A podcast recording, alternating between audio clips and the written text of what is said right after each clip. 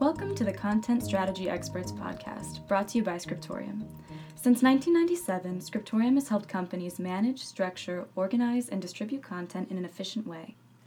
In part two of the Content Accounting podcast, we focus on how to apply the concept of a balance sheet to content. Hi, I'm Kaitlyn Heath. Hi, Kaitlyn. I'm Sarah O'Keefe. And today we're continuing our conversation about balance sheets in content accounting. So tell us what a balance sheet is as applied to content accounting. All right, so a balance sheet, at least for me, was the thing in accounting that took really the longest to understand because they make my head hurt. But basically, a balance sheet, if you take something, let's start with a house because before we move on to uh, content. Sounds good. Yes, so if you have a house, you own a house, it's worth a million dollars, but you have a mortgage on the house for $900,000. And so you have an asset that's worth a million dollars, but you have a mortgage, a liability, which is $900,000, which then implies that your equity in the house is $100,000. Okay. So the balance sheet is called that because it always has to balance. Your assets always have to balance or equal your liabilities, your debts, plus your equity. Okay. That's the concept of a balance sheet. So, when you do this in regular accounting, you have like your bank accounts under assets, you have your loans under liabilities, and then the equity is the difference between the two, basically, and it all kind of works out. Now, we think about that from a content point of view, right? Okay, well, if you're you have a content balance sheet, what's your asset?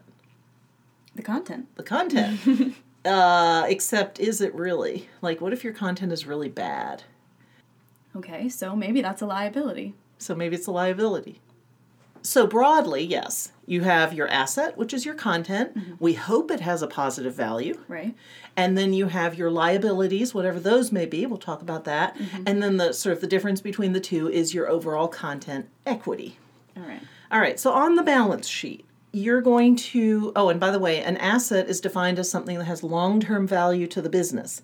So I would argue that, for example, a hmm. tweet Maybe not long term. probably not an asset, Right. right? But maybe your process or your system of extracting tweets and putting, you know, like you schedule them, you put them somewhere, you have a whole strategy for how you do that, that might be a long term asset, just not necessarily the individual tweets. Hmm. And then, of course, if a single tweet goes viral, then all bets are off, so let's just set that aside.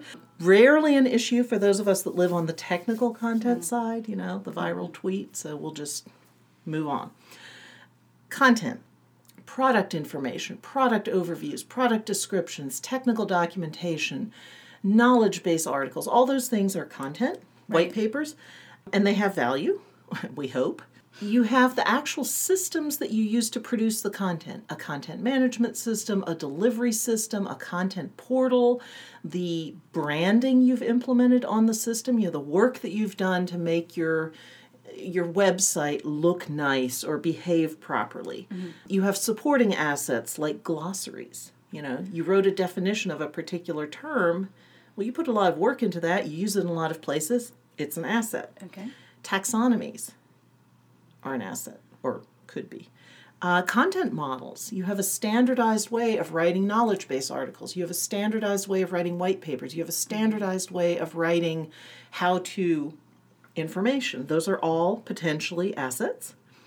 And then on the localization side, you know, most of those things, but also translation memory, your mm-hmm. translation management system, whatever that kind of pipeline looks like. Translation memory is the big one, right? All those pairs where you have the original, let's say, English sentence and the target sentence in German. You can reuse it. It's awesome. Mm-hmm. So those are all assets. Okay. Okay. But assets tend to depreciate. So if you think about your house, you have to do maintenance on it or it'll eventually like fall down. Yes. Okay.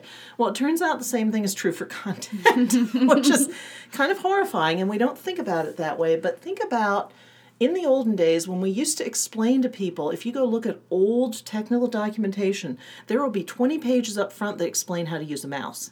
Right. This is how to single click, this is how to double click, this is how to right click. Because the assumption was people didn't know how to do it, mm-hmm. you had to include it in your documents. Well, these days, you produce something like that, people are going to look at it and go, oh, hello, 1990s, and that's bad. So your content has to be refreshed and updated periodically or you run into trouble especially in countries or in languages that are newer to technology language evolves. So the term that was used for computer 10 years ago might not be the term you use anymore. Interesting. or you see a lot of re- reference to cellular devices and now everybody talks about mobile phones mm-hmm. that kind of thing. So you have to be careful because your uh, your terminology can actually become outdated over time Your content might need maintenance. your content actually needs maintenance just like your house right. Okay.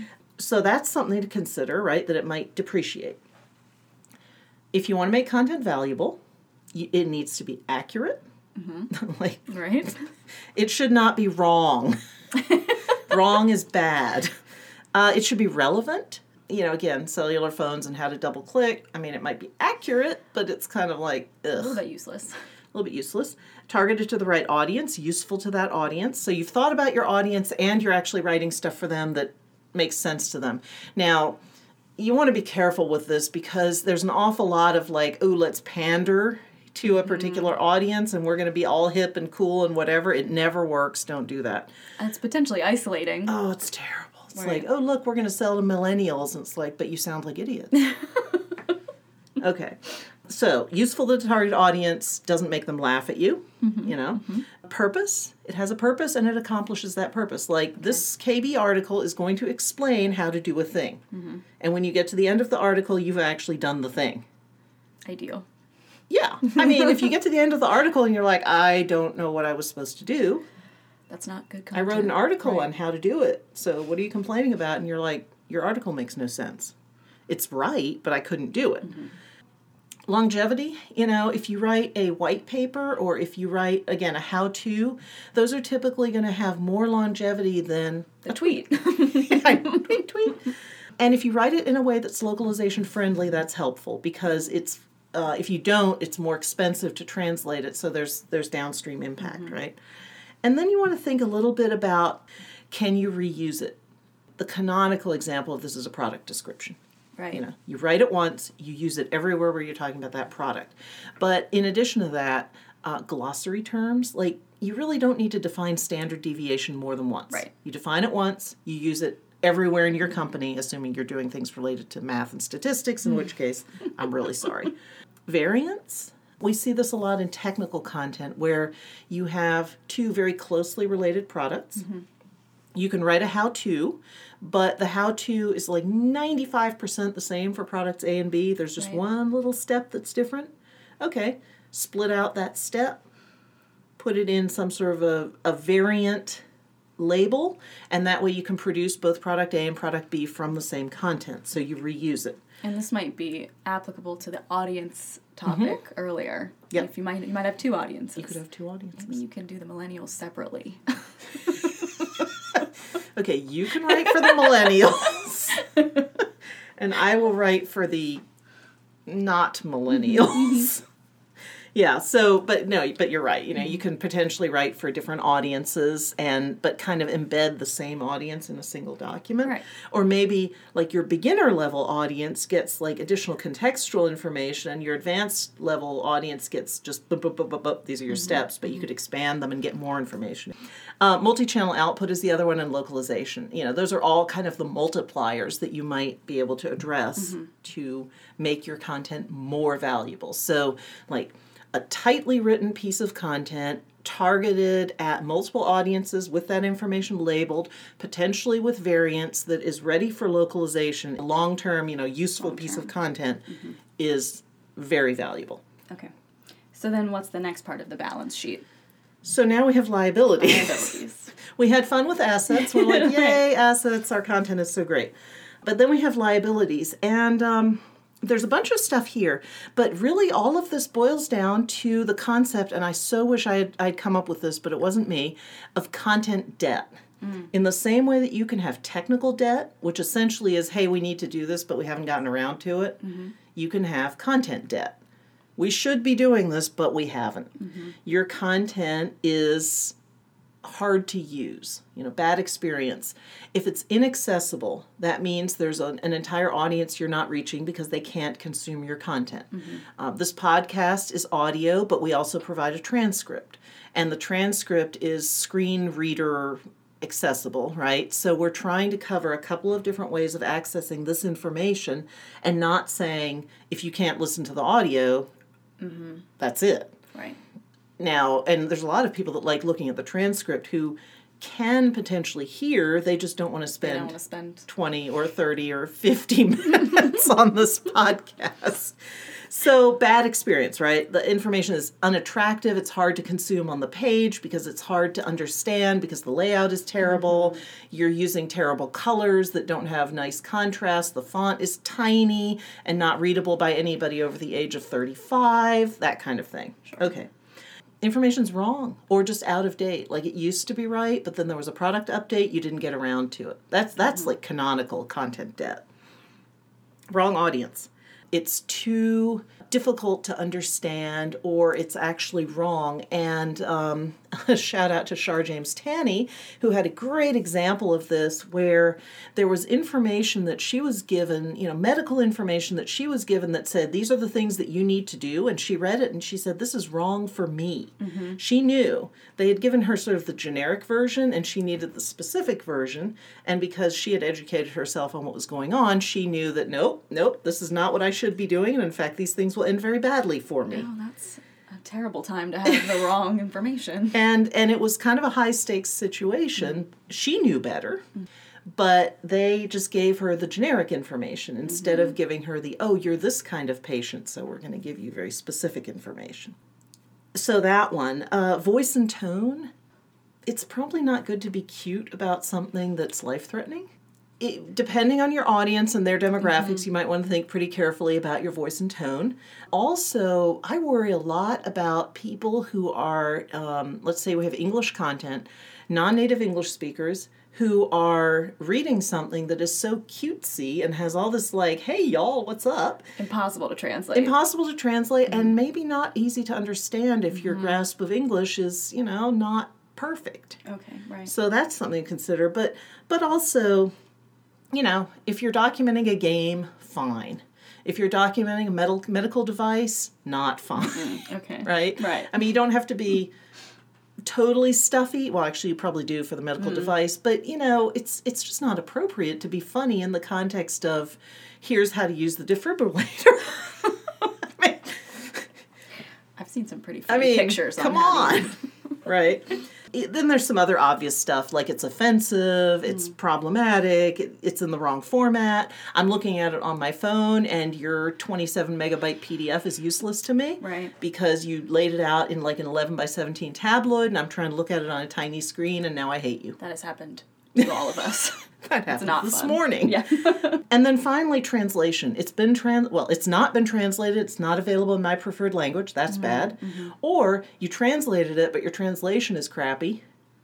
And I'm looking at it saying, well, obviously you're not serious about being in this market because you can't even use my language properly. Absolutely. Yeah. So, so those are all content debt or liabilities, right? Right. So you're going to add this all up. You're going to add up your balance sheet, your assets, your systems, and then you're going to subtract out your liabilities, and then you're going to really, really, really hope that you get a positive equity number at the Right. bottom.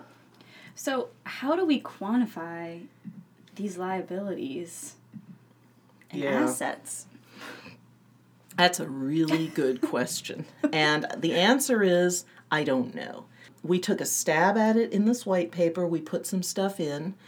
I think it's useful to think about what's the worst thing that could happen. So if you're documenting a game and you leave something out, then eh, you know what's the worst thing? If people get frustrated, they go on the forum, they argue and they yell, and your game gets a bad rating.